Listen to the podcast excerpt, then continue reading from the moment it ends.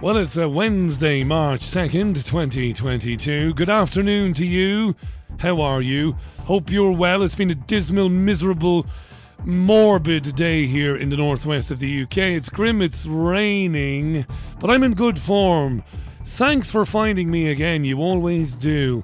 You can uh, let me know how you're feeling, what you're thinking at my website, richieallen.co.uk. Comment live. That's how you do it. Get in touch with me right now. Uncensored, unfiltered. You're listening to Richie Allen on the world's most popular independent news radio show. It's the Richie Allen Show. Broadcasting live on richieallen.co.uk and multiple platforms around the world. And now, here's your host, Richie Allen. Now, the great Paul Craig Roberts will be on the programme a bit later on to talk all things Eastern Europe. PaulCraigRoberts.org is his website. He's a great guy. He's been coming on my programmes for many, many moons as Paul. Anything you'd like me to mention to him, do let me know through the website. Paul Craig Roberts later on in the programme. Before that, you and I are going to have a chat. We'll run down the latest Ukraine reporting by the legacy media, and I'll read your comments out as we go along. We'll talk a little bit of COVID as well, censorship, lots to talk about in the first hour. It's Wednesday's Richie Allen Show, and it is March 2nd. I thought it was March 3rd. Don't ask me why. It's the 2nd of March in the year of our Lord 2022. Yeah, it is miserable out there. On the on the positive front, or on a positive note, the German Shepherd puppy seems to have stopped leaking liquid from her back passage. The old diarrhea seems to be drying up. I'm I'm very reluctant to get too cock a hoop about that because things can change very quickly when you're dealing with young puppies, can't they? I'm sure you know that. But she's all right. And she's eating again boiled rice and boiled chicken. Awful. She doesn't seem to mind. She wolfs it down. So she does. Yes, ably assisted by her retriever pal. I like to keep you informed of these things. It just momentarily takes your mind off the fact that we, well, we live in a madhouse in a lunatic asylum. A couple of interesting things you can read on richieallen.co.uk. It's been busy on there last couple of days, back to normal on there. So do check out the articles. You can comment and put your own thoughts, and you can be as in depth as you like regarding your own thoughts. I'm, I'm happy to, to browse the articles and read your thoughts. So I am. Couple of emails, if you don't mind. I'd like to read a couple of brief emails before I commence this evening's broadcast. This is a, a touching one. It's from Akutu. He says, Hi Richie, my very dear friend Judith Leopold passed away on Valentine's weekend. She was an enormous fan of yourself, convincing me to listen to you, which I now do. Plus, I've shared your program with my friends, one who lives in Malawi. I am asking that, if at all possible, you would mention her love and dedication to your show because she uh, contributed to the show monthly. She would have been delighted to get a mention. Beautiful Hungarian woman who studied metaphysics. R.I.P. Judith, gone but never ever forgotten.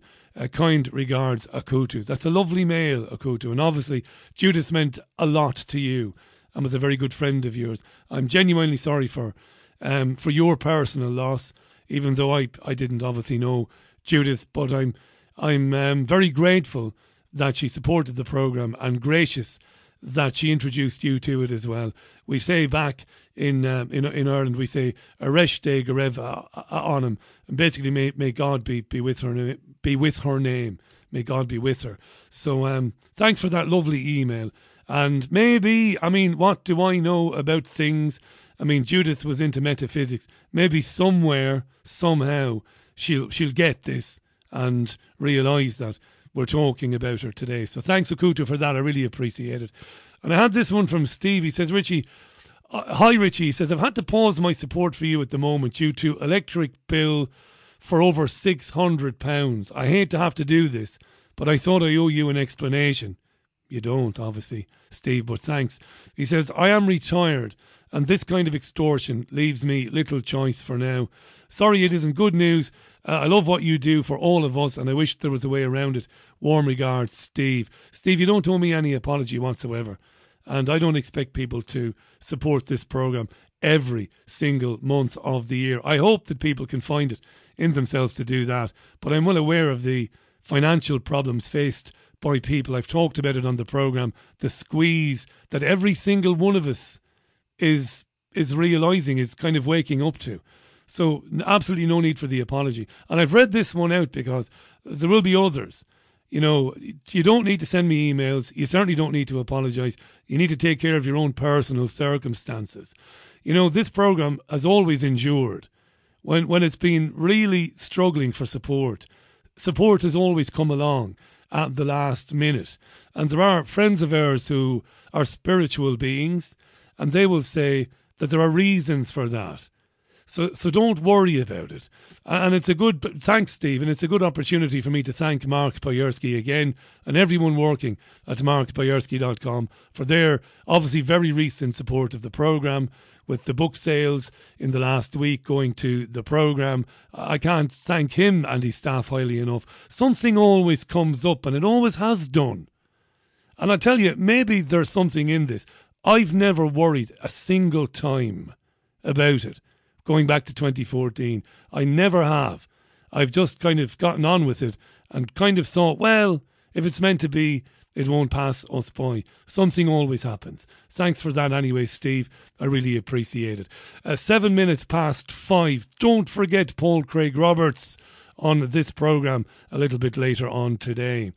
Uh, they're saying that 2,000 civilians, Ukrainian civilians, have been killed uh, in the Russian invasion. Is that true? Is it untrue? Who knows? I don't know. It would be not just remiss of me but terribly wrong of me to say that it's wrong, it's fake news. I have no idea. Maybe it's true. If you shell cities, people die. And does it matter if it's 2,200 or 200,000? I suppose it does in the minds of most people. The higher the number, the more awful it is. But um, I don't know. I know the Pope, Pope Francis, has been asked to intervene and to speak to Vladimir Putin, the Russian president, to ask him about opening humanitarian corridors to allow people safely leave Ukraine. So, mm, yeah, we'll we'll we'll we'll, we'll uh, I suppose we'll watch this one this humanitarian corridor. We'll keep an eye on it and what comes out of it. Um, there's some mad shite on podcasts these days, aren't you might say pot calling the kettle black.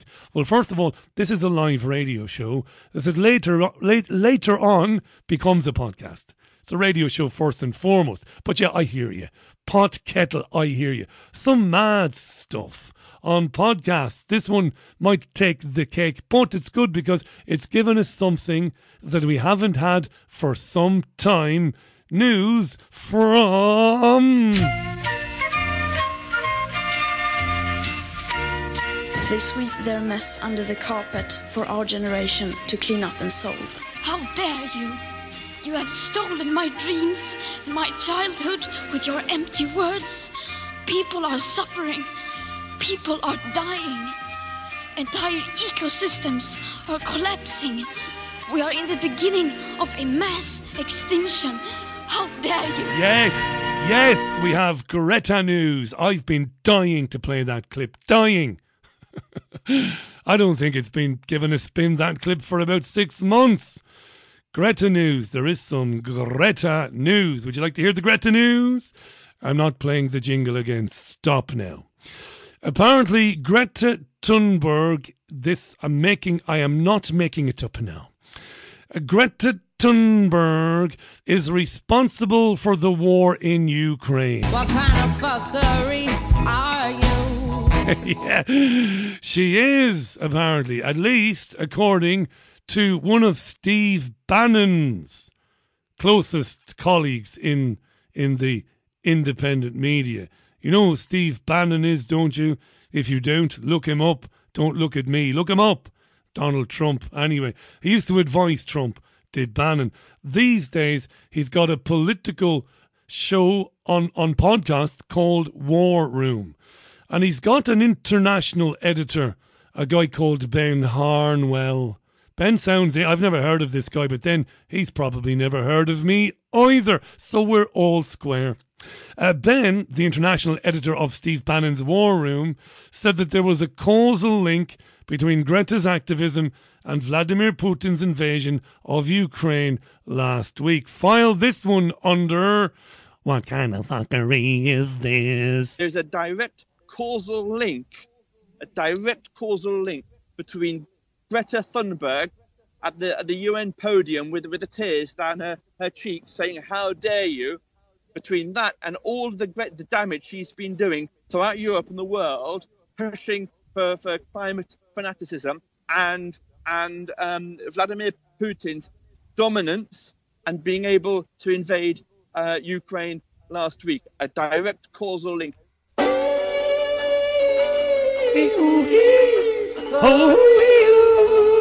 Now you might say, Richie, ah, you cut that a bit soon. Surely he goes on to explain it. He doesn't actually, not in the audio I've heard. Bannon just moves on. There's a direct causal link between Greta's activism and the invasion of Ukraine, according to Steve Bannon's international editor. He's got ideas above his station, doesn't he? Steve Bannon, giving people ridiculous titles. Just, just a bloke in London, basically. Let's call him the international editor of the show. It's just bullshit, but anyway, you know. It's like calling a binman a waste management technician, isn't it, really? It's along those lines anyway. Wowzers. I bet you Ben Harnwell has to whip out his tallywhacker to count to 11, and even then he'd probably loses count. Shall, before we get into the news, before we get into the news, dear listener, I think we should have a tune. What do you think? Kind of doesn't matter what you think. All that matters is what I think. Only because I'm here in BBG Towers, the boy. That is Richie Allen. This is Odyssey. Back with the news. Odyssey and native New Yorker on the Richie Allen Show. It's just gone quarter past five. Welcome to your program. I don't know whether to be annoyed or to take it as a compliment, but as has been pointed out to me by by my Western Ireland correspondent, Jean Crowley, my Western Ireland correspondent, there's been a number of people getting on the website recently to compliment the sound of the Richie Allen radio show. That I don't know whether to be to be offended by that or to take it as a compliment. How many times do I have to tell you? The Richie Allen show, at least production wise, is BBC in all but name. What do you think in the last seven and a half years I have been using the support for the programme to do? What do you think? Do you think I've been flying off on jollies all around the world like Ken O'Keefe? do you? Do you think I've been living it up? Do you think I drive a Mercedes automobile? Uh, no, I don't. I've been spending it on the programme. I'm using a microphone at the moment you will find in BBC studios in Salford and in London. It's exorbitantly expensive. Everything has gone back into the programme. Thanks for the compliments about the sound seven and a half years later. But if it wasn't good now, well, anywho, thank you, I suppose. Yes, it's BBC in all but name. I've put pictures of it once or twice out on social media so you can see it. It's uh, just to bore you, it's something I've told you 76 times in the past, at least 76. When I first met my old pal and your old pal, uh, David Icke, I said to him, the independent media must mirror the production values of the legacy or mainstream media because if it doesn't, people won't pay attention to it. That was always the thing going way back when. Of course, when this program started in September 2014, there was little or no money. So it was very rudimentary.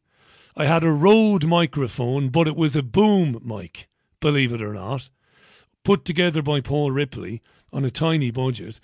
I had a Behringer mixing desk, and I had an Apple iMac PC that David had given me, David Icke. He'd been given it in London, and he said to me, You have it now, Rich, and uh, you know, you're off the ground. And I've never been a diva.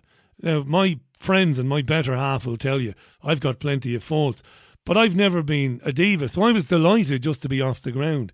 But what I've done over the last seven and a half years is, and I've, I've stopped because I don't need to do it anymore, is that when there was money available, I upgraded and upgraded and upgraded.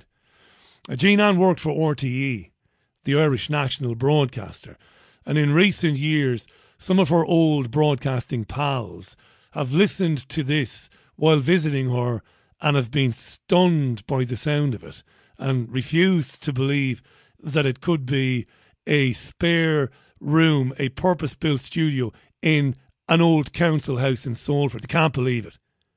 But it's possible with the know how and with the support. That's what the support has been spent on. It's this studio. So there you are now. Right, shut up and get on with the news, you big baldy Baxter. All right, I will. I will. Okie doke is what I say. I say okie doke.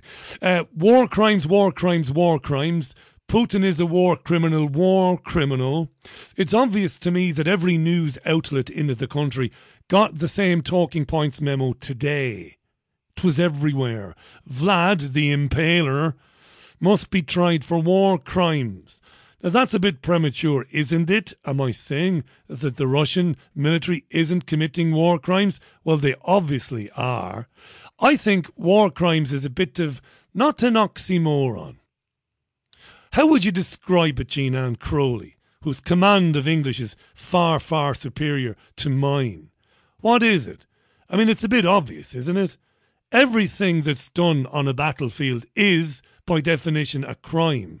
Pulling the trigger on some poor bastard across a field who you've never met, who never did you any harm, is a crime. And it would equally be a crime if he or she pulled the trigger on you.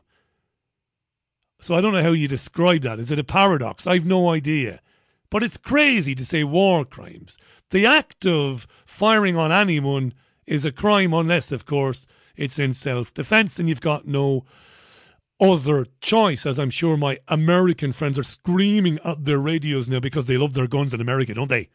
They love their guns from my cold, dead hands. They love their guns over there, you nutcases, but I love you anyway. So that was everywhere today. Vlad must be tried for war crimes. He's a bad bastard, bad to the bone. So at Prime Minister's questions today, Scottish National Party Westminster leader, guy called Ian Blackford, wanted to raise the spectre, the possibility of getting Vladimir Putin to the International Criminal Court in The Hague. Good luck with that one. With every passing hour, the world is witnessing the horrors of Putin's war in Ukraine.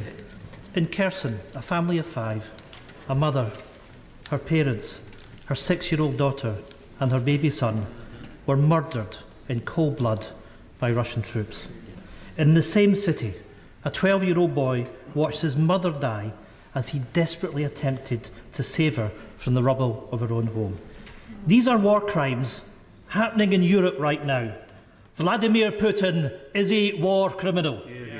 And one day soon, Putin must face justice in The Hague. Mm-hmm. Mr. Speaker, to prosecute Putin and his regime, the full range of war crime charges need to be used, including the crime of aggression by a state. But the UK has always refused to sign up to the prosecution of this crime in international law.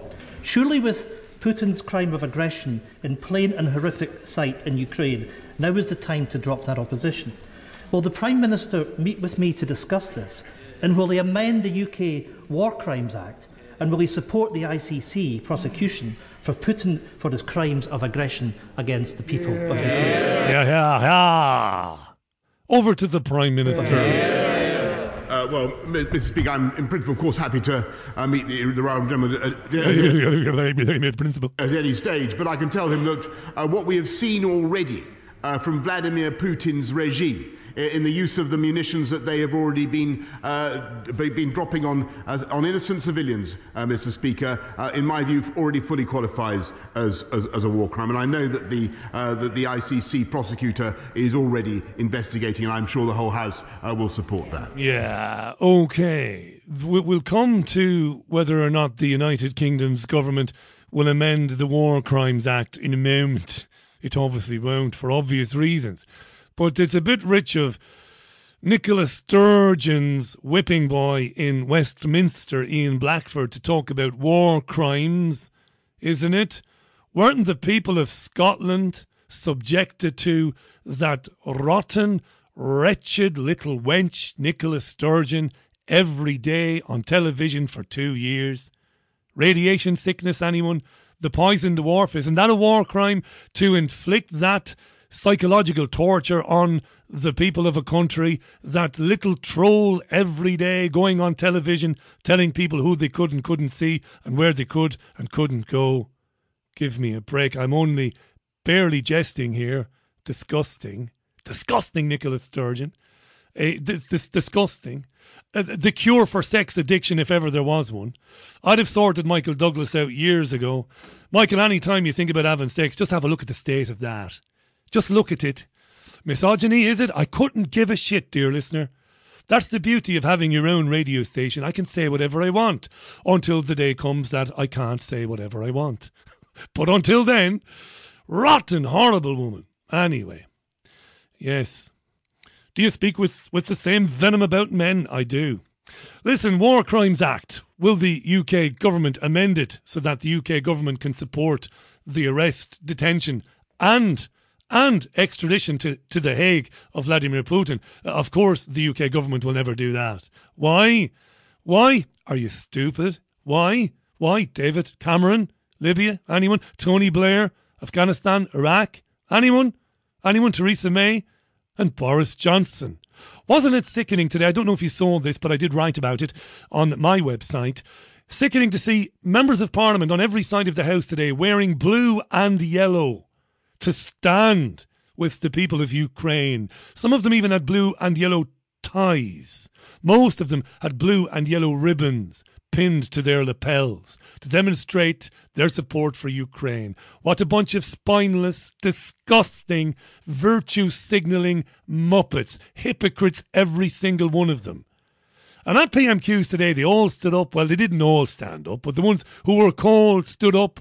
The hyperbole permeated every corner of the room the hyperbole. It was sickening, really. Putin is a monster. He's barbaric. He's murdering women and children. We've heard that before, haven't we? Over the years? Now, maybe he is. I don't know. He's a proper bastard, but all war is a crime. As my pal in Cleggan just told me. It's all a crime. No matter who does it and where they do it. And as they're screaming their abuse at Putin's government, who of course will be oblivious to what's being said about them in Westminster. Um, the Saudis or Saudi Arabia, the United United Arab Emirates, supporting Saudi Arabia and others, are still murdering women, children, and men in Yemen. It's been going on since 2015 using weaponry given to Saudi Arabia and the UAE by the United Kingdom. Licenses authorised by Boris Johnson and his not so pal Theresa May and David Cameron. And I've said this too many times, I'm boring myself to tears. If, dear listener, I had access to a gun or a bowie knife and I gave it to a psychopath, knowing full well that said psychopath hated with every bone in his body a little old woman across the road. When said psychopath does the inevitable and shoots or stabs the old woman to death, I am as culpable as he is. In the eyes of the law. That's a fact. I am as culpable. I would say more culpable. We've been sending we, not not we, this government, not just to Saudi Arabia and the United Arab Emirates, but to every corner of the earth, giving those weapons to despots, knowing those weapons would be used to destroy people who never said boo to a goose in their life. How could those bastards stand there today with their ribbons on, with, with their standing ovation for the U- Ukraine ambassador to the UK? Did you see that? The Ukrainian ambassador was in the gallery they all stood up like muppets applauding the, the person, the man. I think it's a man. Couldn't give a shite what his name is or her name is. While that's going on in Yemen, Tomahawk missile, no, no, Typhoon aircraft, tornado aircraft, paveway bombs, storm shadow missiles rained down on Yemeni folk, some of the most, uh, I suppose, the, the most inoffensive people on planet Earth. Destroyed. The United Nations reckons 20,000, but it's probably a lot more. How much did the UK, did, how much did Johnson's whoring himself out and Theresa May and David Cameron, how much money did it bring in for the arms manufacturers? About 20 billion pounds. 20,000 dead at least. Does it make him complicit in it? You're damn right, it makes him guilty of it. Hey, let's stay with the propaganda for a moment on the media today. This from Fox News. I knew it. I knew that even though Vladimir Putin himself is no anti Zionist at all, as was pointed out on this programme last night by the excellent Gerardo Colmon, Putin has been very buddy buddy with Israel over the years. So, no anti Zionist is Vlad, right? But I knew that in all the propaganda against Russia, somebody would bring a bit of anti Semitism into it. And it happened. Here's Fox News breakfast this morning. Feast your ears. A grisly symbol of Putin's desire to wipe Ukraine off the map. His army is targeting cultural sites. And in a sick twist, after the Russian leader spoke of denazifying Ukraine, the Russian military bombed the Holocaust Memorial in Kiev. It bombed the Holocaust Memorial in Kiev. A reminder that nothing is off limits. Nothing is off limits. I tell you what, he, he might have killed all of those kids in that apartment building. Jesus, ha ha ha ha! He bombed the Holocaust Memorial. Burn him! Here is the moment that President Zelensky, who is Jewish, was told by his chief of staff the memorial known as Babin Yar was bombed. President, I'd like to inform that now it's bombing Babi Yar. Now Babi Yar? Babi Yar now it's bombing. Babi Yar? Yes. The memorial? Yes. That is Russia. My congratulations. My congratulations, he said. My congratulations. U.S. defense officials are watching the slow progress of the 40 mile convoy coming to Kiev. It's very f- slow, that 40 kilometre or 40 mile convoy. We can't yet get an accurate measurement. I don't understand why, but it's just not really getting towards Kiev or Kiev. Do you have any idea why that is? Would you like to share it with me? Your thoughts, share your thoughts with me. richieallen.co.uk. Now that Holocaust memorial uh, attack, that's got to be a false flag, right? Hasn't it? Or am I being a bit cheeky there? It's 29 minutes to the top of the hour. We have another half hour of news to come. I've got so much to tell you. And I'll be reading your comments after this from Bruce. Bruce is an awful old bastard, isn't he? Asking his his his fans to pr- provide vaccine certificates. Asher, he knows no better. Spring is here. This is Waiting on a Sunny Day from the boss from the Rising album. Good to be with you this Wednesday. Back in a moment. Waiting on a sunny day that's much beloved by some of Bruce's fans' children. Some of the fans, they bring their kids to the gigs, and the kids know the lyrics to that. And they often hand the children up on stage and they get a microphone and they sing along with Bruce. It's a lovely thing. Time is 25 minutes to the top of the air. Gaz says, When do we start clapping for Ukraine? Indeed. Seamus says, War lobbyists standing by with envy as their mates in the pharma industries have been winning the lobby game which is the battle for government funding. Thus, get NATO to use up all the outdated shite arms they've been sat on for years so that they can upgrade via our tax government handouts. It's an interesting comment, Seamus. You can be sure uh, you're you're absolutely right. You can be sure. Well, we know because they've said it.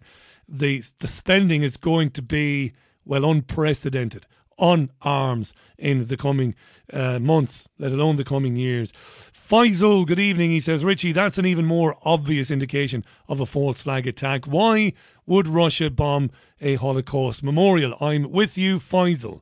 For balance, not that it matters, but we, we have to try for balance.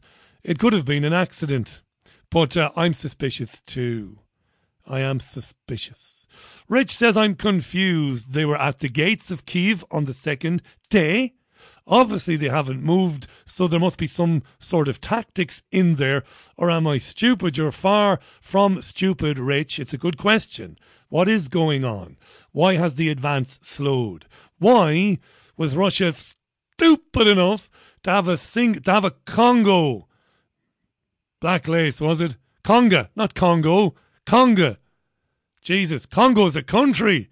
I just figured that out. It's the Conga. Do, do, do. Come on and do the conga. I was in Benalmadena in 1982 with my family in the Alley apartments in Benalmadena. Irish people, especially Irish people from Dublin, they just refused. I think they knew how to pronounce the names of the Spanish seaside towns, but they just pronounced them incorrectly just to take the piss. So where are you going? Benel Benalmadena. It's not in Benalmadena, it's Benalmadena. Torremolinos. So Benel Madina went to the LA apartments 1982 and all of that music was playing at the discos in the evenings. Fantastic. Black Lace, the conga. People getting into conga lines. Remember those days? God be with the days. Wish we were back there sometimes. Hi, Vicky. She says Holyrood has no right to speak about crimes against people. We've had to live through Krankie's tyranny for two years. Yes, Vicky. She says these pedo promoters are asking kids in school to fill in a sex survey asking about their sexual proclivities. For example, if they engage in anal sex. Are they, Vicky? I, I, I might have read something. Take a look at what Swinney has brought in for the national curriculum. It's promoting watching pornography as a good thing. Vicky says she's sick to the gunnels. She's sick to the gunnels. Hi to Kaz, who says few us Muslims are off the agenda for. Oh wait, no, embroiled. Thanks, Kaz. Nice to hear from you. I knew there was a Muslim listener. I knew. You're very welcome to this parish, sir.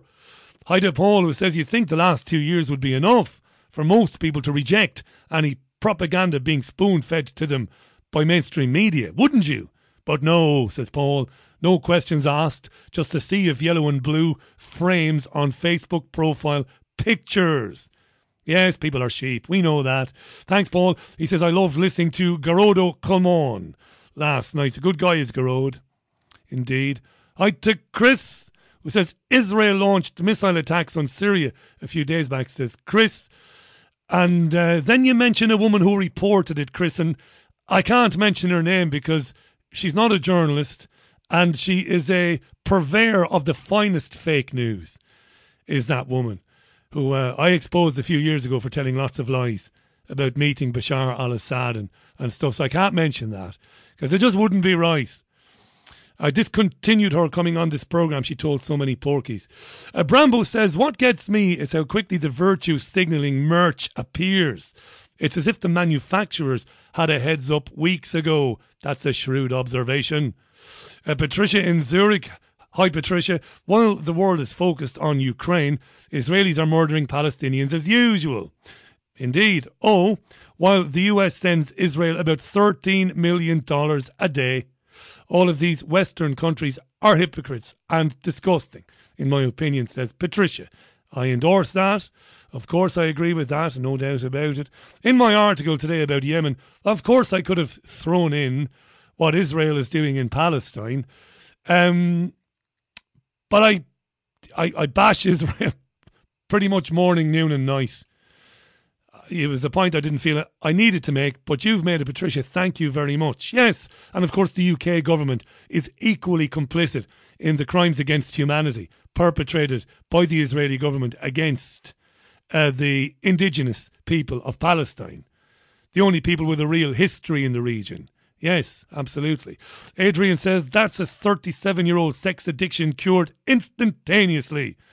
That's Jimmy Krankie Nicholas Sturgeon. That is the level, and I'm aware of it. It's pretty terrible and childish to be making reference to somebody's countenance, to someone's appearance.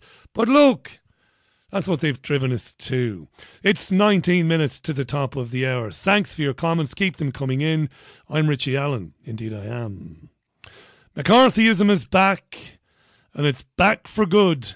Spoke about this the other day. Bloody mouse is not moving for me.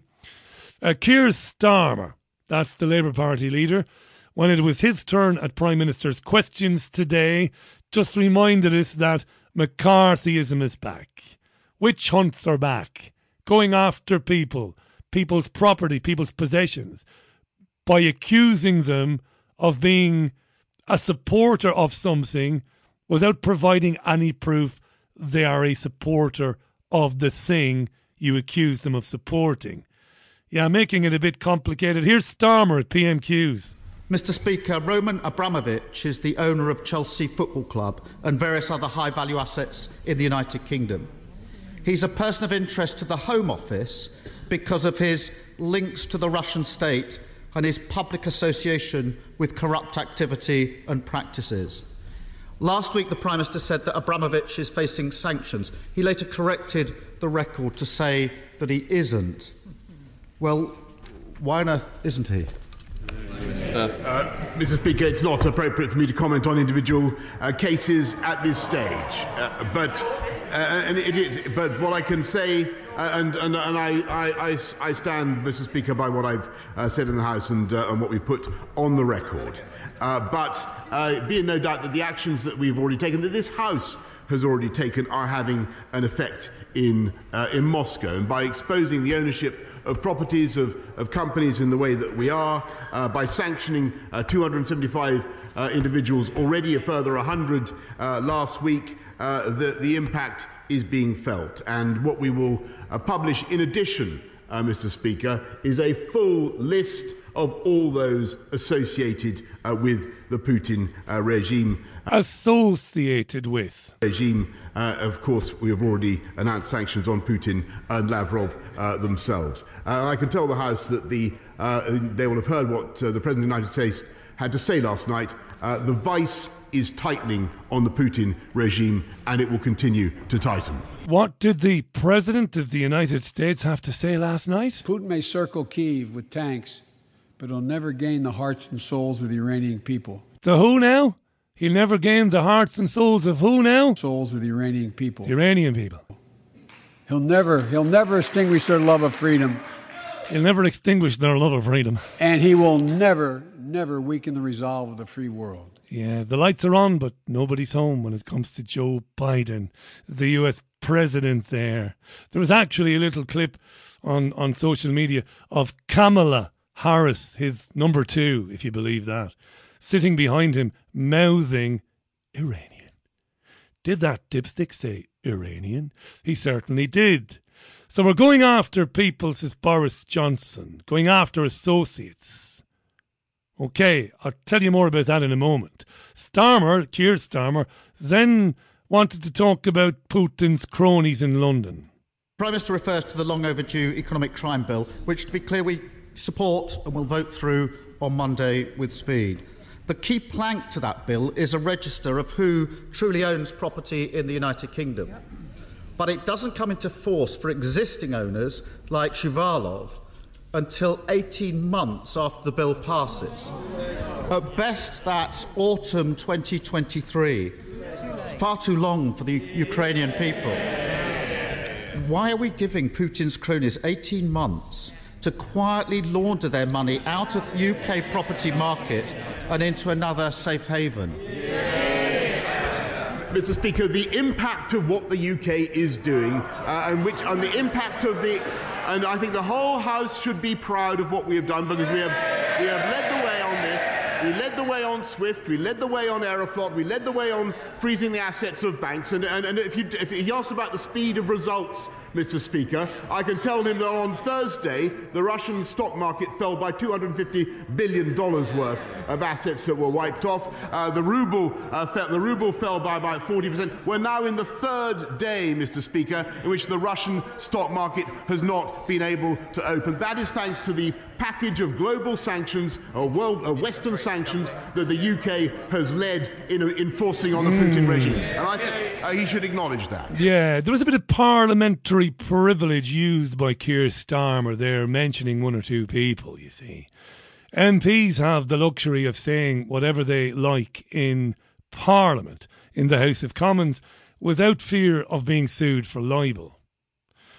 So what you're witnessing there is is targeting of wealthy individuals from Russia, men and women who own property in the UK, who might have money in UK banks, they might have other assets in the country, accusing those people of being cronies of Vladimir Putin, the Russian president, accusing them of associating themselves with him and stealing from them. Because the gangsters that pull the strings of Boris Johnson and Keir Starmer have told Keir Starmer and Boris Johnson, we want the assets of these people. We want their London houses. We want their country homes. We want their football clubs. We want their bank accounts. So you go and get them. This is as bad as it gets. Look, it's not the first time they've done it to Maduro's government in Venezuela and others. We'll take your property. We will accuse you of supporting, either morally supporting, what Vladimir Putin's government is doing in Ukraine or providing some sort of material support for it. What we'll never do is we'll never offer any proof. What the media in the UK will never do is seek any proof. And a precedent has been set and is being set here. This is absolute gangsterism. You are Russian. We say you're an ally of Vladimir Putin's. You might have never met the man. We're taking your stuff. We're freezing your assets. We're stealing your land and your property. How'd you like them apples? Cry me a river. There's nothing you can do about it. And I think, dear listener, you know, we should pay very close attention to that. Because in the very near future, it won't be billionaires from Russia or billionaires from South America or billionaires from some other country that's under the jackboot of of uh, the the Great Reset. It'll be ordinary individuals like me, you and me, ordinary people, that they'll freeze your bank account. They'll take your property away from you because they'll accuse you, maybe not next year or the year after, they'll accuse you of having associations with anti vaxxers and climate deniers and stuff like that. Don't laugh. Don't say it's a real stretch, that, Baldy. It isn't. Oh, it isn't a real stretch at all. You uh, have been associating with known anti vaxxers and climate deniers. They're your cronies. You might need to freeze your assets for a bit. Just freeze your assets. I was going to kick off the programme with this, but I saved it for now. RT, which uh, used to be known as Russia Today, it is Russia Today. It's basically gone from British television screens as of around lunchtime today. So if you are a Sky subscriber, as I am, you would have found RT on 511. It's gone. It's gone from Freeview as well. It's uh, gone. They just kicked it off. Amazing. Uh, I mean, what can I say? Let me read a couple of emails. Peter says, Richie, I saw your article regarding RT being removed from the UK, YouTube, and legacy media platforms. I know RT is really just a watered down version of alternative media broadcast on the mainstream. It's very good summing up, by the way. He says, but it goes to show just how far these tyrants are going and will go uh, even further, no doubt. And uh, just checked the sky at the moment and it's completely vanished. Yes, that's Peter in damp and drizzly Suffolk. Gone. RT. Television, an international news channel with bureaus in lots of different countries around the world. Peter summed it up mainstream light. Mainstream light. It um, covered some issues to its credit pre COVID that would never be covered by the legacy media. It you got a different picture on Syria. You got a different picture, uh, of course, on Libya back in 2011, and it had some good programs on there. I know a lot of people who listen to this over the years would have checked in with Max Keiser, for example, and others. Uh, just gone, gone. Now, I don't. Ofcom hasn't withdrawn the license. Ofcom, by the way, regulates the broadcast media here in the UK. Ofcom didn't take its license away. The network providers, pressurised by Nadine Dorries, by a politician, the culture secretary, decided to preempt any decision by Ofcom and to boot RT off the uh, terrestrial airwaves. I can't tell you how disgusting, how tyrannical, how sickening, and how sinister that is. But but then I know I'm preaching to the converted. There isn't any need for me to tell you. Interestingly enough, Paul Craig Roberts, who will be on the programme with me soon enough, has uh, guested for RT in the United States and in Europe on many an occasion.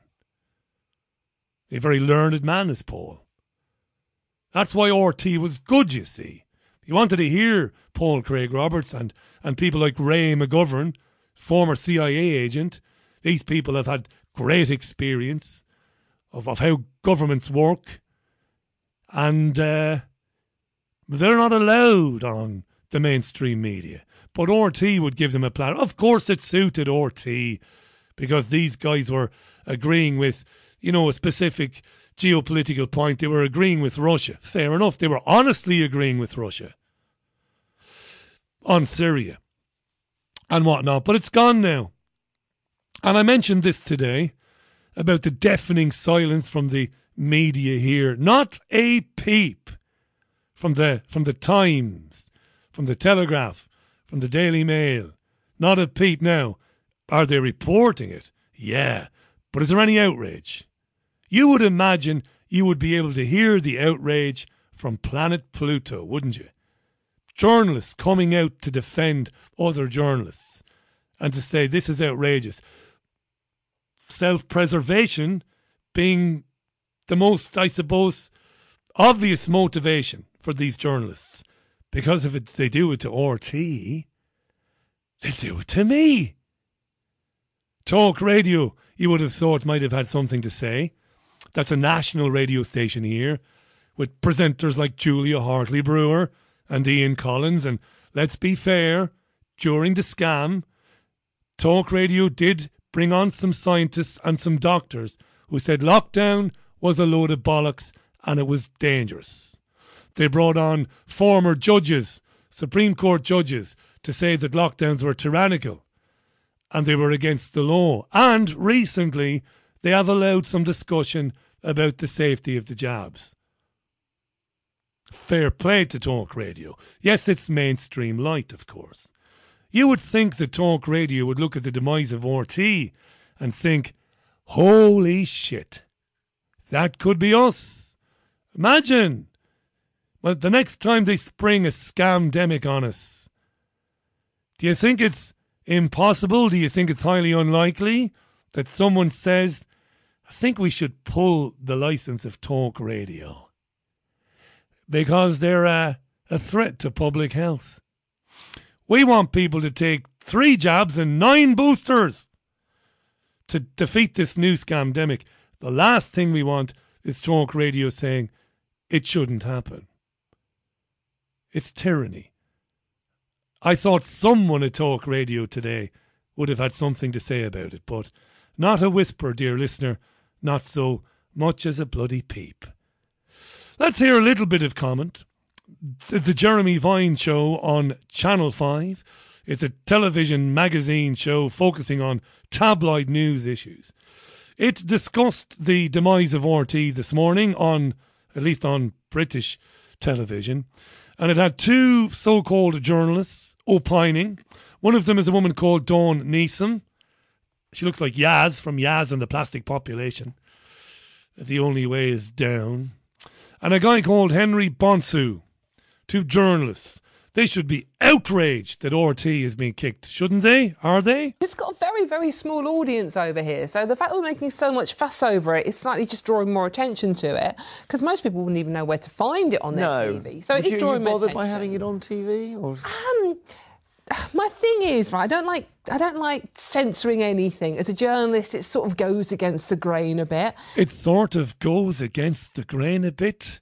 You mad cow? As a journalist, it's about the worst fucking thing that can possibly happen. Politicians conspiring to destroy a news organisation, the very thing that exists to, at least, you know, in theory, hold them to account. Are you mad? And if we take RT off over here, which is full of propaganda, as we know, As we know, and, and what the BBC isn't? then are the Russians going to react by taking the BBC, the World Service, off in Russia, which stops Russians getting at least a little bit of a balanced view? 'Cause if you do Wow. If we take RT off here, the Russians might take BBC off over there. That'll be a problem because the BBC in Russia at least gives them a little bit of a balanced view. do watch the Russian channels that are all state owned actually out there, I mean, the propaganda is is ridiculous. I mean, some of the things they're coming out with, and the Yeah. Russians are just getting that. They're not getting a Yeah. balance. So, a bit torn on this one as to whether we should or not. I don't know. I don't know. What do you think? Well, the thing is, we haven't actually banned it. I mean, Ofcom was going to look at 15 potential breaches of Mm. its uh, code, but um, it receives its stream from a satellite operator based in Luxembourg, and that's why it comes under the EU purview, and it's the EU that have made the decision. So even though we're not in it, we're still affected by it. Mm. And do you think it's right that we it, it is taken off the air? Well, there's certainly a strong argument for it. No, there isn't. Again, this is a journalist. There's a strong argument for it, says the, says the journalist.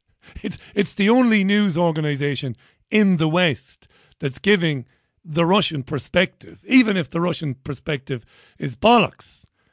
And I don't know if it is or if it isn't, but, but let's just say it is. People, people should still hear it, right? I mean, they're not getting it on, on, on BBC, ITV, Channel 4, ITN, Channel 5 News. So the least they could do is just let little old RT at least put the other side of it. This guy says there's a strong argument to get rid of it. even though uh, there'd be retaliatory action against the BBC. Um, the big question is how do you balance it? I probably would err on the side of allowing it to stay, given that it's got a tiny audience Mm. and that Ah. it's more important for the Russians to see the BBC and other channels. I'd leave it stay because there's a tiny audience, and if, if it means the Russians get to watch the BBC. Mother of Divine. Jesus. Thank you, Spiro Skouras. He sent me a screen grab there from the UN General Assembly. Thanks, mate. This is important to mention, even if it's unsurprising. The United Nations General Assembly has approved a resolution demanding that Russia stops the war in Ukraine and withdraws all troops. Voting in favour, 141 countries, against five. Probably guess who the five are. And 35 abstained. Thank you, Spiro. You the man, Spiro Skouras, over there in Arizona. Uh, hi to Christine Walsh, by the way. Good friend of ours. Hi, Christine. She says, Richie, the war crimes analogy at the top of the programme makes me laugh. Just look at the British government's atrocities in different countries, notwithstanding my own little area in Northern Ireland. A Ballymurphy 6, Bloody Sunday. Two of the bigger ones ever, really. Um, yeah, she's right. War is terrible, but the people behind these wars couldn't care about us poor people. It's Christine Limavady. Thanks, Christine. Lovely to hear from you this afternoon. Hi to Brian in Kildare. Hi, Brian. Thanks for the link, my pal. I'll take a look at that uh, as soon as I get a chance. In the meantime, before I move on, it's time for an absolute classic on The Richie Allen Show. Oh, yeah.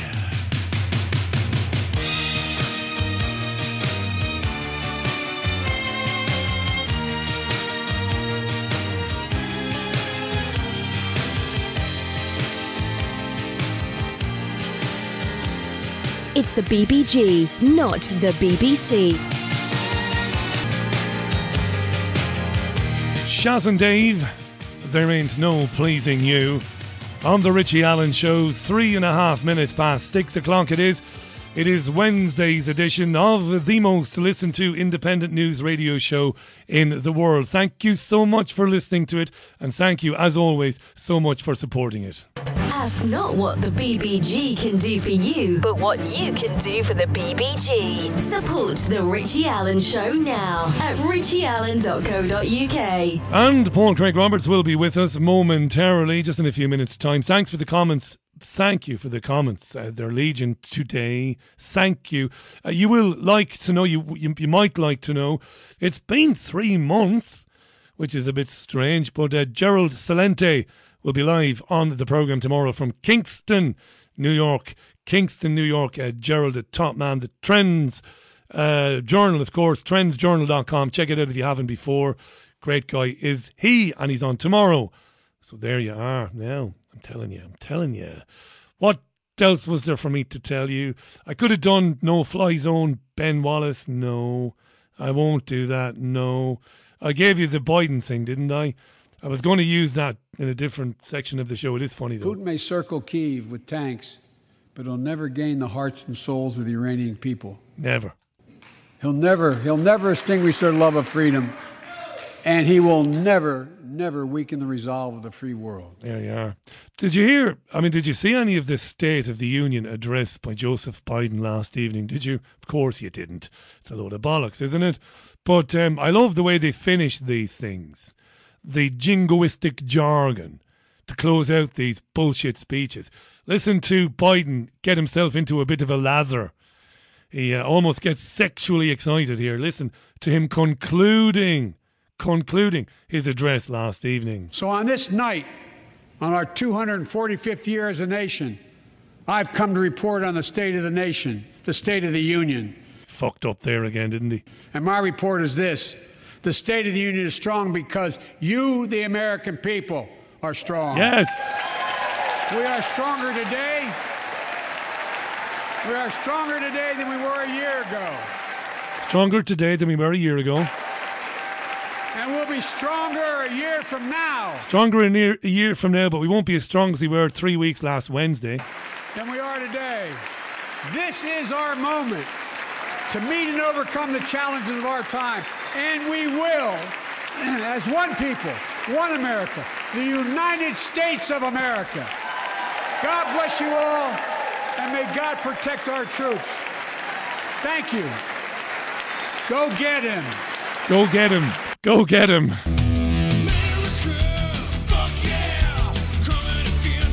Motherfucking day, yeah.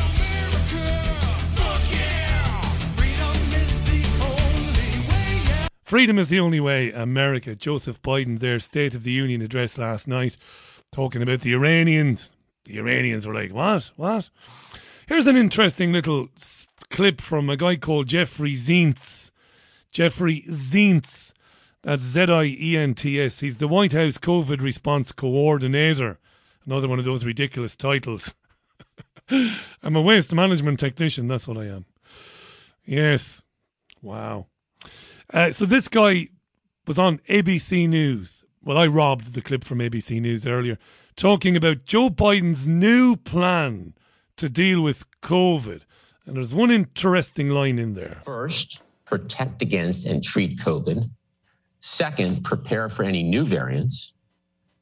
Third, prevent economic and school shutdowns. Fourth, vaccinate the world and save lives. Vaccinate the world. The president's national COVID 19 preparedness plan that we're releasing today will help us move forward safely. The national COVID 19 preparedness plan, it's a bit late for that, isn't it? Assuming that COVID is a real thing.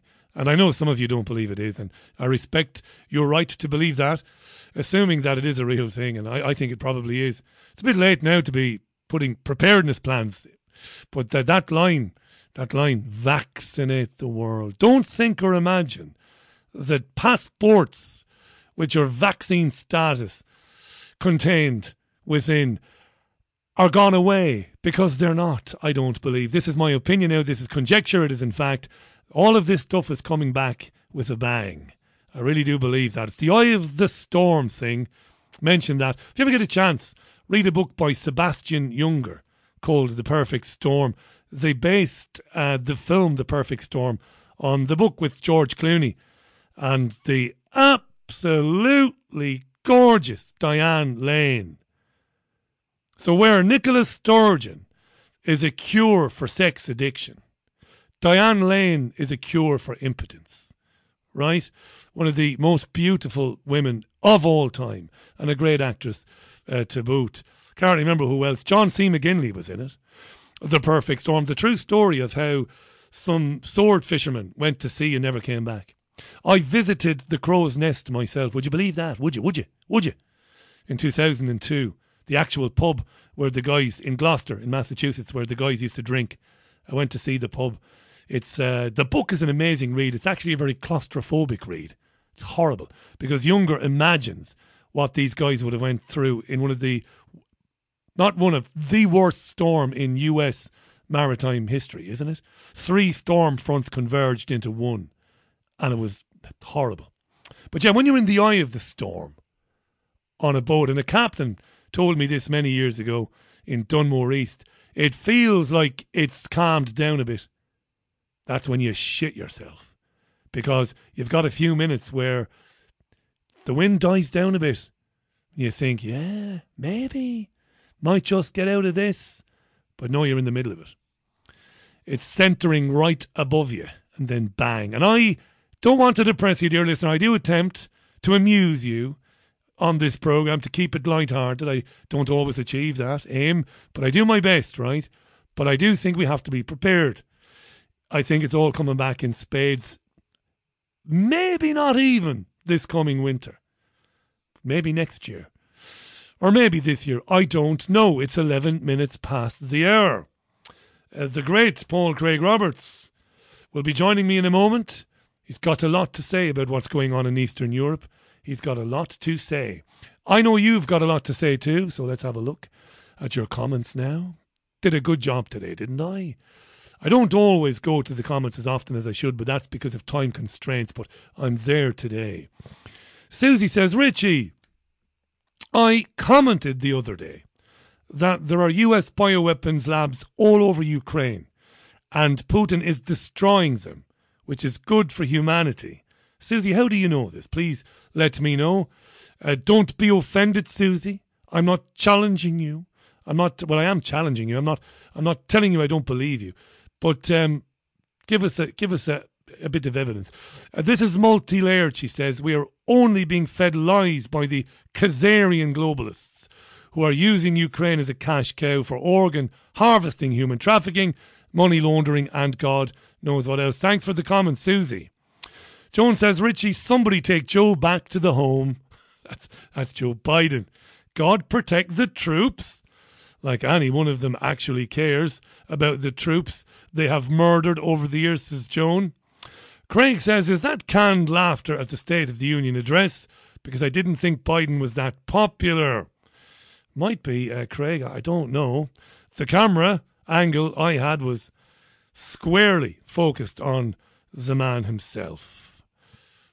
Kaz, thanks for your long message there. I'll read that a bit later on and I'll get into it, mate. Thank you. Darren says the latest from RT. RT claims 498 Russian military personnel has died on duty in Ukraine. That is a tragedy too, says Darren. Thanks, Darren. Colin says the Russians have become the new unvaccinated.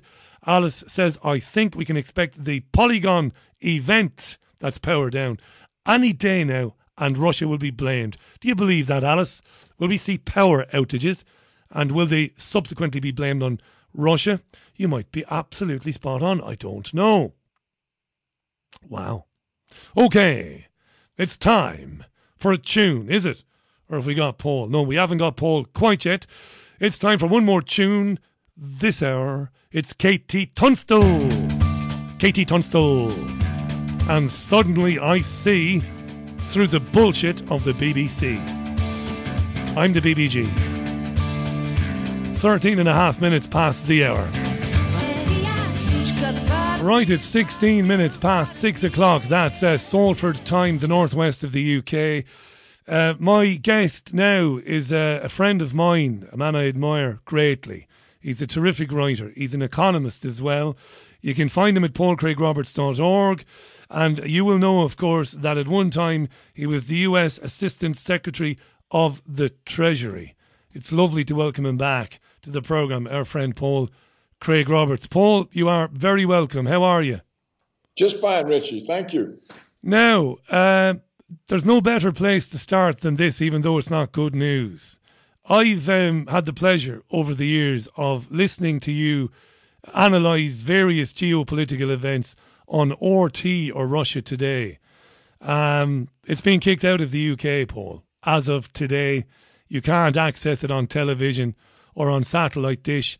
The UK broadcasters or the network providers, they have not even waited for the regulator to, to say that RT is a bad thing, which it isn't. They haven't waited for that. The network providers have kicked RT off the air here in the United Kingdom. Um, you've graced RT with your presence many times. How do you feel about that? Well, the uh, the Western world um, has a narrative, and everybody in the Western world has to fit the narrative. It comes, of course, from uh, from Washington, but uh, all of the European countries and and the and the UK they have to follow the line, or bad things happen. So there's a single narrative, and what the uh, people who push this narrative they want to control the explanation. There can't be any other uh, point of view but the one that comes out of the CIA, the military security complex. So anyone who um, gives any kind of alternative information, they have to close down. Um, they, they don't just do it to uh, uh, foreign broadcasters like RT or Press TV. They do it to individuals. There are all sorts of individuals who have been uh, shut down. They're denied social media platforms. Um, uh, the authorities prevail on the payment systems like PayPal, for example, uh, not to transact donations to them. So it's, it's endless. So it's just part of the hypocrisy of the West, and it shows me, Richie, uh, the collapse of all Western values. There's to be uh, no free speech, no debate. There's not but one side, the official side. Any other side is uh, domestic terrorism or or treason or disinformation, that sort of thing. So when you when you have the so-called free world, the so-called democracies, controlling all explanations, you've already passed into tyranny. Amazing hearing you say the collapse of Western values. There's a bit of irony there because one of the most repeated claims in recent days is the usual old chestnut. Um, Putin and people like Putin hate our values. We stand together, united by our shared values. This crap we hear morning, noon, and night on our on our television and radio stations.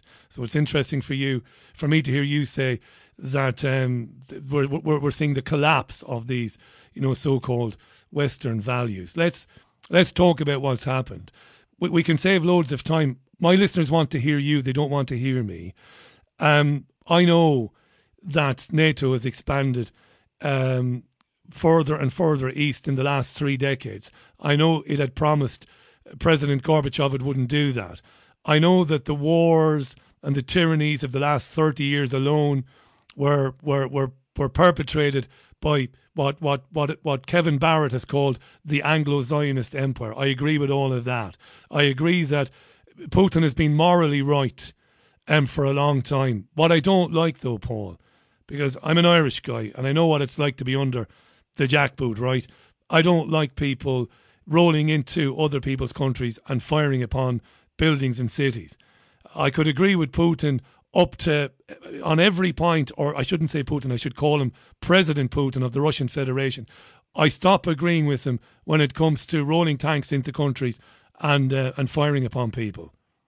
Where where do you see this? Well, I think that um, you're mistaken. Um, Putin said over and over and over, uh, "Let's solve this problem." Um, we, we can't uh, tolerate Ukraine being in NATO. Uh, we can't tolerate any more U.S. missile bases being on our borders. So let's solve this. Let's solve this. Let's have a mutual security agreement. And so that's what they've been trying to do. And uh, the West, uh, led by uh, Washington, uh, turned a cold shoulder to him and um, described his um, request that they negotiate some sort of mutual security pact. They described that as aggression. He's being aggressive, blah, blah. So this whole invasion is entirely the fault of your government and mine.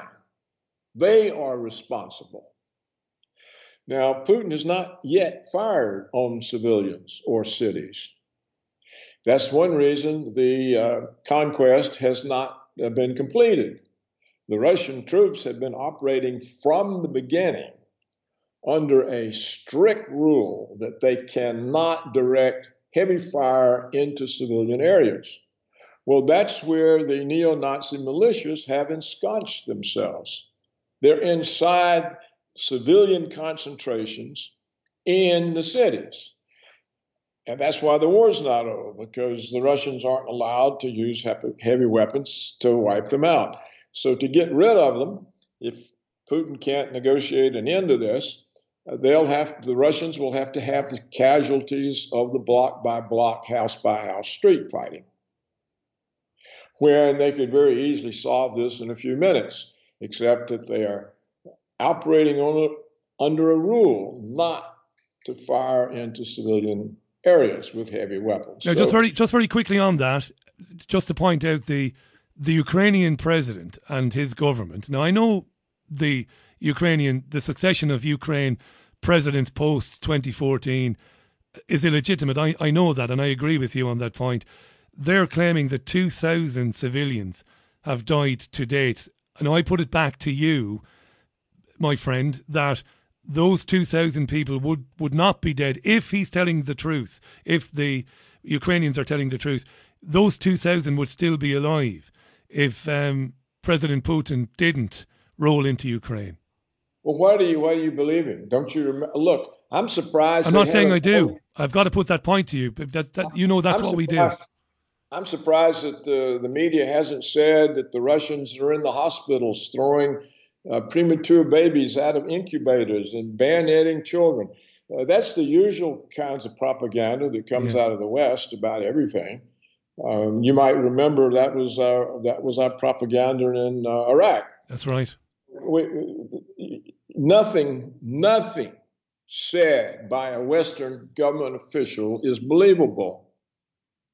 Nothing said by the BBC, CNN, NPR, New York Times, any of these people is believable.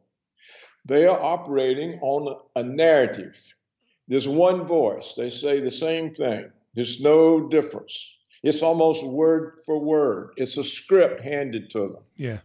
And so whatever they say is a lie, serving a propaganda agenda of the West. That is Washington's agenda. The BBC was caught out in Syria, wasn't it? Staging chemical attacks. It's caught out every day. Yeah. Every day, everything it says, it's caught out. For people who are connected, who can, uh, who know exactly what's going on, who have sources of information. Anyone who has to rely on the Western media is living in a fantasy world.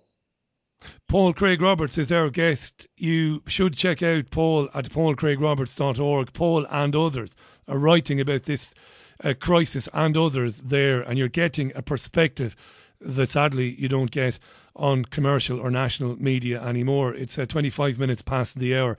Let me put this to you then.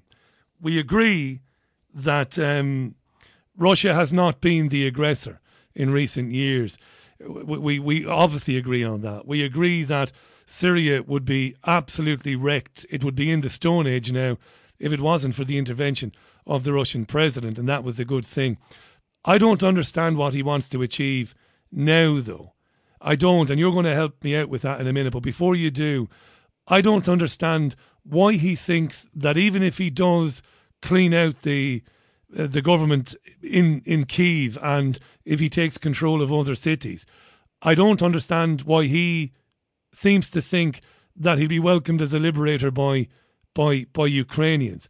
I have it on fairly good authority that more than two thirds of existing Ukrainians, of people who live in Ukraine, they don't want to be part of uh, the Russian Federation. They don't want to have Vladimir Putin or anyone else as as uh, as their their leader. So you're going to have insurgencies.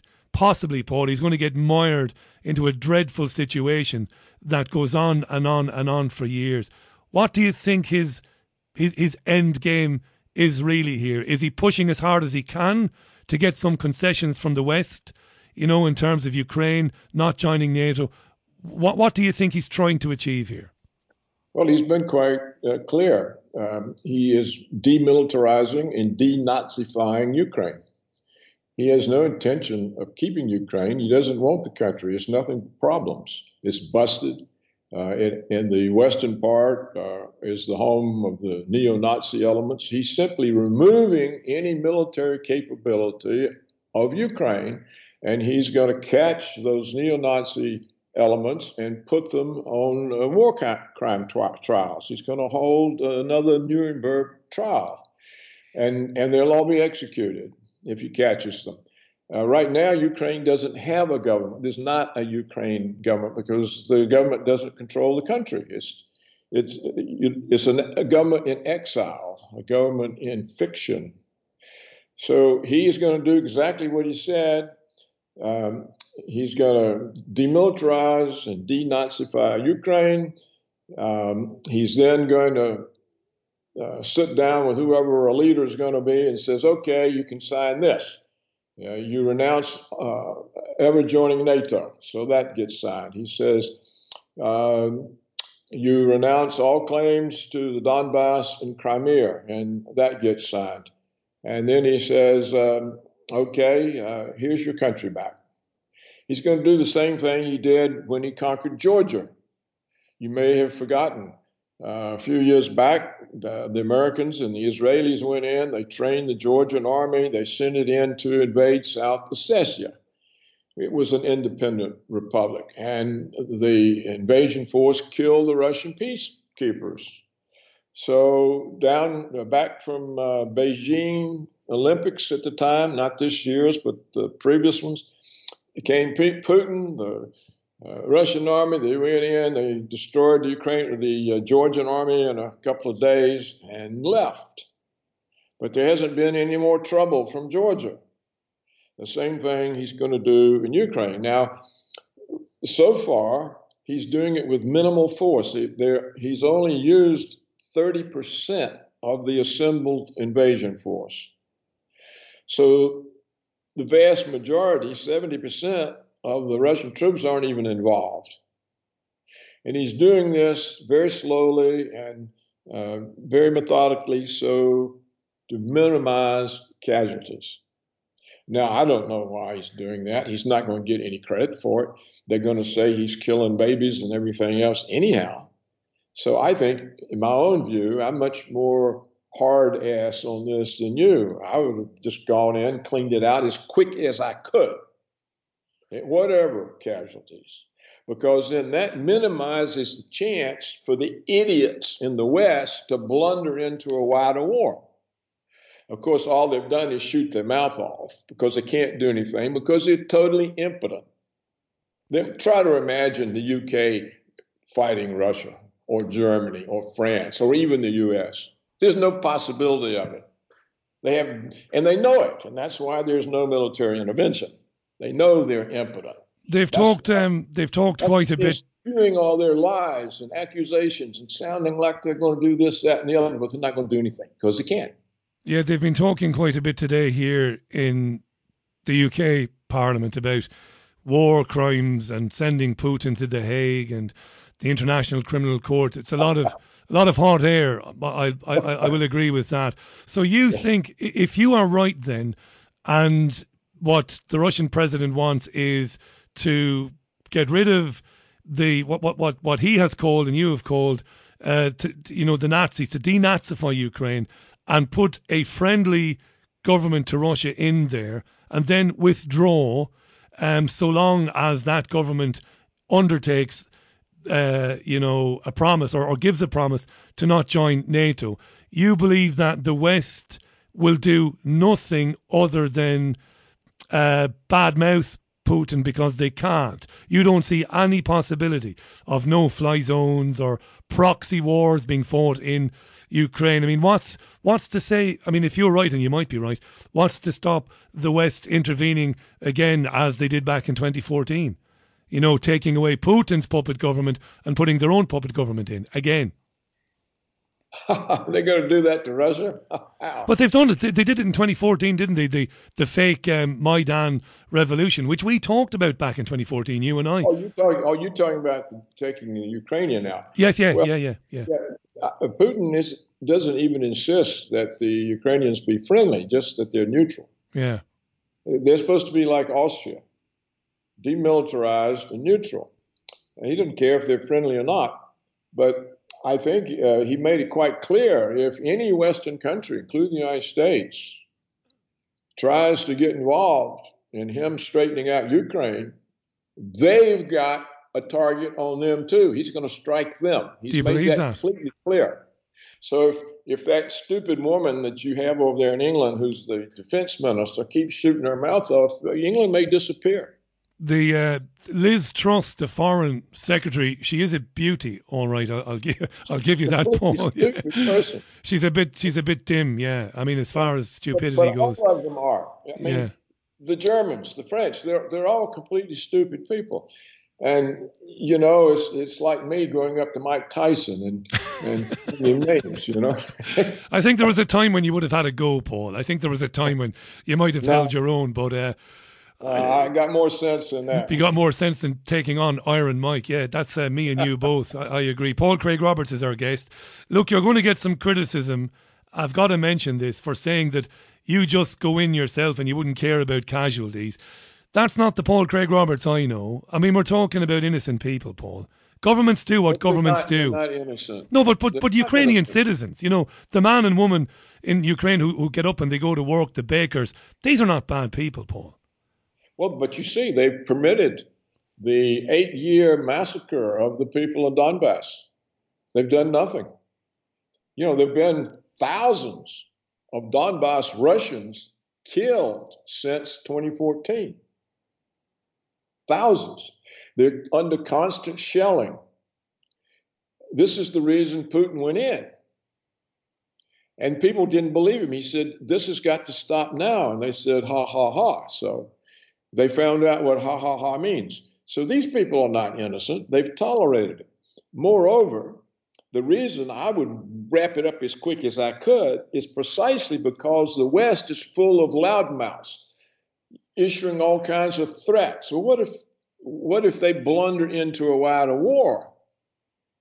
That's far far, Far more would dangerous. Die, far more people. So the reason I would want the thing wound down rapidly would be to minimize the chance that the idiots in the West, Washington, London, Germany, Paris, that these people are completely capable of blundering into a wider war in which you're going to be talking about hundreds of thousands, millions, Millions, of maybe millions. You know, I've got to say this, Paul. The UK Defence Secretary, a guy called Ben Wallace, and and others in Europe, they have been unequivocal in saying that there is no chance of a no-fly zone over Ukraine, and they've said the reason for that is is uh, because Russia is obviously a great nuclear power, and they cannot possibly inadvertently, or they do not want to inadvertently trigger a a, a bigger war. So, so they've been unequivocal. They've said no way for the no-fly zone. We don't want to get involved in, in a situation where NATO countries are fighting Russia. So that's a good Yeah. thing, right?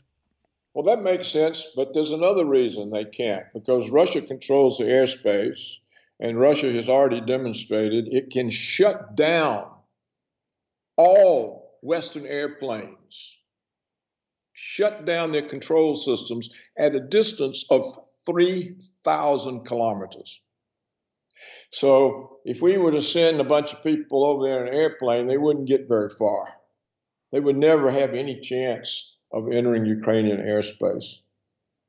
There, there, there's no the Western the Western air forces are nothing compared to the Russian. They can shut down the Western planes at will. I mean, you just lose control of the plane. None of your systems work. You can't fire your rockets or whatever. I mean, it, so that's the reason that they don't make any intervention. We're so outclassed by the weapon systems, by the training. Nobody wants to go up against it. Let me ask you this. I'm going to change tack a little bit here now. On the programme last night, I interviewed an Irish writer who lives in Paris called Gearóid Ó Colmáin. That's an Irish Gaelic name, Paul, and he's a very, very good writer. And he's appeared on Russia Today many times before. And Garrod has taken many of the positions you've taken over the years. But he said something very interesting to me last night. He said, We shouldn't forget that Vladimir Putin, as a president, hasn't done anything to stop what we've been witnessing in the last two years. The, you know, the Klaus Schwab great reset, the global reset. Putin hasn't stood against that in any way uh, at all. And that's something to be kind of interested in. And he also pointed out that Vladimir Putin, the Russian president, was on the World Economic Forum Young Leaders Program, which he was. Now, you might think I'm playing silly games here. I'm not. I'm interested. I have a theory that none of these governments really, none of them, whether it be China, whether it be Iran, whether it be uh, the Russian government, that none of them are acting autonomously in maybe the way that we've believed they are over the years, that they're all controlled somehow. And he made a very interesting point about Putin not standing up to the tyranny of COVID and the vaccines and, you know, the, the, the, the great reset. Is that a fair point? I mean, do you wonder about that yourself sometimes? Who is Putin? Really? Well, I, I, I, recently wrote about this, and I said that I must have missed this. I, am I'm I'm absolutely gutted because I read you religiously. I'll have to check it out. Go on, tell me. Well, one of one of my recent columns, I said that the uh, Achilles' heel in Russia was the commitment of the uh, intellectual class and Putin himself to globalism. And I said I didn't think Putin had had much time to think about this um, but uh, he is so committed to Russian sovereignty. How can he possibly be a supporter of globalism? Because sovereignty and globalism are mutually contradictory. Yeah. If you've got globalism, you don't have sovereignty. So I concluded that, well, you know, he got into office. He was faced with terrible situations. Russian was Russia was essentially a Western puppet state. He had to somehow bring it back and not get stopped in the process. And he's he, he's had to put up with so much stuff. You know, he caused the Chechen Civil War. He had to put that down. And he's just been too occupied. Now, about the World Economic Forum, it, it is uh, managed to have a great PR. It's convinced everybody important in the world that you're a nobody if you don't get invited there. So it's like all the CEOs of the big companies, all the uh, you know, appointed leaders in governments, you know, like you know, me, I was actually invited to the World Economic Forum in Davos. I went. I went with Kissinger and Brzezinski. I actually went. Um, I wasn't interested in it. They saw that they couldn't recruit me, and I didn't get asked back. But anybody who was, uh, you know, somebody likely to be somebody and anybody who was somebody, they were all invited and they created this impression that you had to be a part of that. And if you didn't, you weren't going to be in on all the important changes. And that globalism was the new world. Well, uh, if you don't think very deeply about it, it looks like, yeah, sure, I'm a businessman. I want global markets. I want easy access everywhere. I don't want a different tariff in every country. It causes so many pricing problems, blah, blah. So everybody gets caught up in it, and all the leaders do. And, and Putin has very much wanted Russia to be part of the West. So I think that explains his participation. It was uh, he actually believed now that communism was gone and that uh, Russia was not an ideological threat to the West, that everybody was going to get along and be together and and uh, and things would be fine. And so he's very frustrated and disappointed at the American demand for hegemony, which means nobody can have any sovereignty. You have to be a puppet state of America. He's been very disappointed about that. He's resisted it, he's spoken against it, but he can't change the Americans' mind. So I don't think it's a, a, a very serious thing with him, this this globalism or this WEF. It was just part of how the world was developing, and Russia's going to be part of the West. And this is a, an important Western institution. All the leaders go there, the businessmen go there. It's reasonable. That's so reasonable. I think that's the answer. That's reasonable. I'll give you that. Um, we don't have time to talk about the COVID tyranny and the fact he didn't oppose any of that. But I want to take you back, uh, my friend, and I don't patronise you when I say friend. You are a friend of mine. You've been a great friend to this programme. I was going to jump all over you a few minutes ago when you made a comment.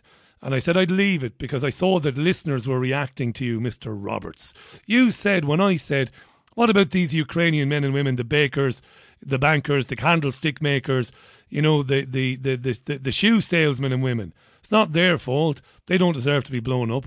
And you said that they tolerated the Ukrainian crimes against the Donbass. Now, my instinct was to jump right in there and say it to you, but I waited, I waited because I knew the listeners would have a go at you. Did that mean then that those of us who were in the United Kingdom when they were bombing Afghanistan and Iraq, did that make us culpable? Were you culpable as an American citizen? I think so, yeah, because we're supposed to be democracies and the people are supposed to hold the government accountable. Yeah, but we did our best. You did your best. We did our best. We told everyone who would listen that the wars in Iraq were tyrannical. You, you, you and I. well, what else could we do? Yeah, but but but you're not culpable, and we're making an assumption that people in Ukraine a knew about the extent of the murdering in in, in Donbass, and b that they thought that they accept it. You know that they agree with it. They probably don't, for all we know. Back to you. Go ahead. Well, Richie, uh, I just pointed out that the Ukrainian people were responsible. They did nothing about it. And I would say that Putin, in his in his invasion, has been far more responsible than the Ukrainian bakers and candlestick makers.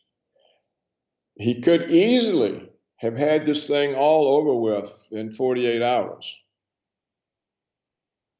He would be much better if it was over with because it's being used to make more propaganda about Russia, more lies. Now, you know, like I said, we'll read in the morning, you know, the BBC will announce tonight that they're throwing babies up in the air and catching them on the bayonets. Yeah, you know, like, yeah. like they said about the Germans in World Yeah. War One. So, and we are running the risk that some idiot, some hothead, something will cause a wider war. Now, so it's best that it's over with quickly. And the quicker it's over with, the more the West is going to understand that when Putin says something, he means it. And when he says he's not going to have those missile bases in Romania and Poland, we'll take them out so that he doesn't have to go in and take them out. That's a much better scenario. That's all I'm saying. I hope you're right. And li- listen, I I always feel a bit embarrassed when I say like when I say that I agree with you. You're a vastly more experienced person than I am, so it, it doesn't do you any favors for me to say that I agree with you. I do see eye to eye with you on nearly everything. Spiro Skouras is an Arizona-based journalist. He's very, very good, and he would see eye to eye with you on a lot of things as well. And I know he's um, an avid reader of paulcraigroberts.org. But he's just sent me a document from the World Economic Forum dated the 13th of October 2021, so only a few months ago. And it says Russia joins Center for the Fourth Industrial Revolution Network. The Russian Federation and the World Economic Forum announced the Center for the Fourth Industrial Revolution in Russia. So I'm not, laying this at Putin's feet, but someone in Russia or, or, or at least some part of the Russian government is pretty cozy with the World Economic Forum. At least it seems that way anyway. Do you yeah, well, of course, I, I, I, of course. In fact, all governments are. You know, myself and the Saker and Andrei Martyanov, we have all pointed out that the worst problem Russia has is its own intellectual class. They're all brainwashed. They're pro-American. Uh, half the media is in Russia. Uh, these people uh, want to be part of the West. That's more important to them than having Russian sovereignty. There are people who are so negative on Russia because of communism, of all those decades of communism, that they uh, they worship the West. And this is a huge constraint on Putin. He's had a hard time getting government inch by inch out of their control, or not, it's not out of their control, but reducing their influence on the government. He's had a hard time simply closing down the CIA financed uh, non governmental op- uh, organizations that are operating all over Russia because the intellectual class thinks this is a good thing and we have these American connections. And all of the oligarchs, not all of them, but a lot of the oligarchs, they keep their money and their mistresses in New York or somewhere like that. And they want these connections. And so uh, the Saker says Russia's not only got a fifth column, it's got a sixth column. And I agree. And I've made this point myself over and over. On your website, paulcraigroberts.org. In the, in the couple of minutes we have left, you, you're optimistic that the Russian president will, will get his way and that this will, whether it takes days or weeks, that this will eventually, as a crisis, kind of dissipate. I, I think I get that from you. Yes, uh, you know the, the the problem he faces is negotiation. If he falls back into negotiation, and I'm sure there's a lot, a lot of the Russian influence makers pushing that. They don't want a victory. They want negotiation. They still hope to be part of the West, and they are very much opposed to Russia showing that it'll stand up to people. They would they would actually be happy if Russia surrendered. Now, I don't know how well he can stand up to all of that. I just don't know. I know it exists. And if he falls back in negotiation, then the Russians, who could easily take Ukraine and do whatever they want, in fact, all of Europe, if they want, they'll be defeated by negotiation. And the whole West will say, "Oh, we were scared of this guy, but look, he's just a pussycat after all. He, he won't do anything. He he's given up. He he's on the verge of winning and gives up." And so I think that is always a danger. That's hanging over his head. I don't know. You know, the the Western media is so unreliable, and irresponsible. It's created the impression that Putin is Russia, and his word goes, and he rules, and it's a dictatorship, and anybody doesn't agree, he, he kills them immediately. And this is all just BS. Absolutely he bullshit. He hasn't yeah. got that kind of power and control. And, and not only that, he's committed to law, to obey a law. Well, the West isn't. So, in effect, there's not any law if you're the only one who believes in it. If all the other countries are I mean, look what the West has done for 20, 30 years with Serbia, Iraq, Afghanistan, Libya. It's endless, isn't it? We, we were bombing Pakistani villages. I mean, there's no law in the West, and here he is trying to go by law and talks about international law. And I, well, if nobody believes in it but him, it doesn't exist. And so I think he's capable of just being flummoxed. Yeah. And uh, I've said this before, but not recently. It's a shame that people watching BBC News at nine o'clock this evening they won't get any of the analysis you've provided. Uh, I'm not saying that you're God and that you're right 100% of the time, but it's very, very well thought out analysis. They won't get that. They will get exactly as you predicted. They'll get Putin is murdering babies.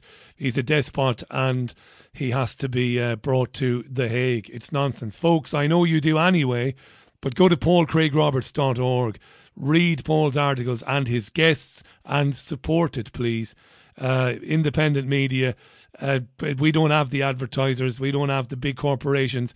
You've got to support the independent media when you can. Paul, um, I hope you'll you'll be back real soon.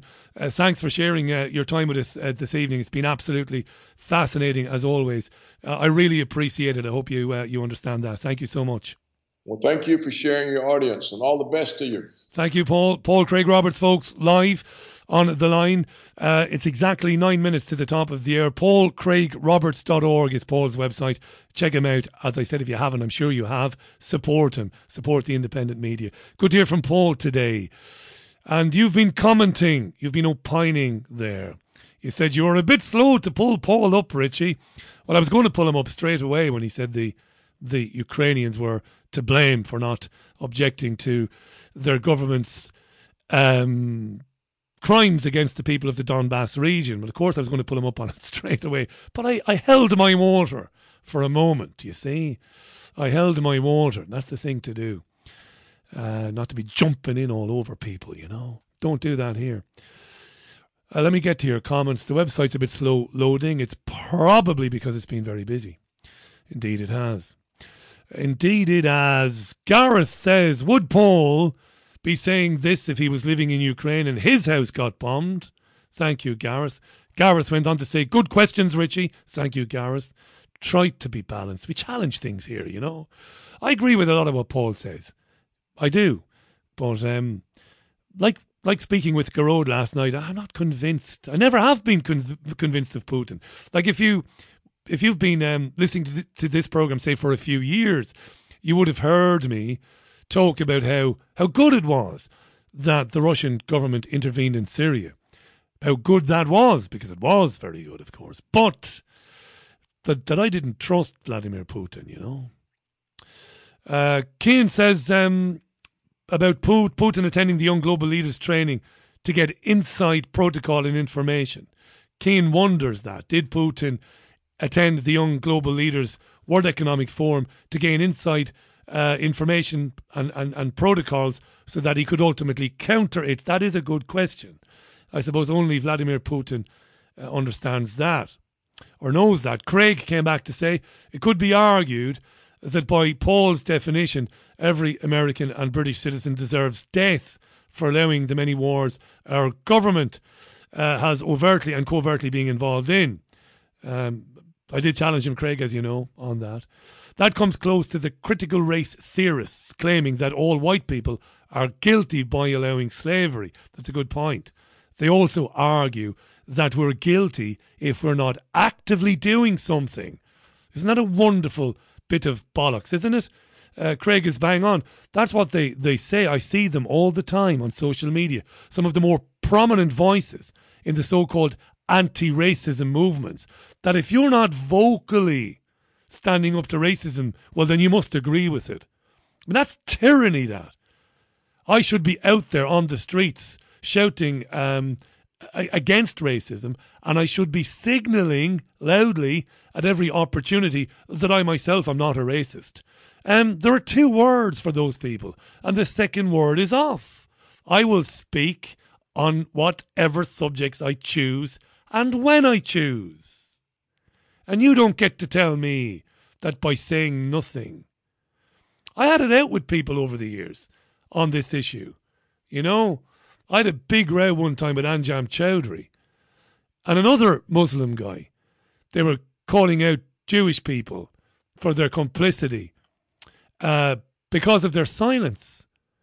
Jewish people living in the UK are not complicit in the crimes of the Israeli government, nor should they be compelled to speak out against it to prove that they don't agree with it. Bollocks, that's dangerous.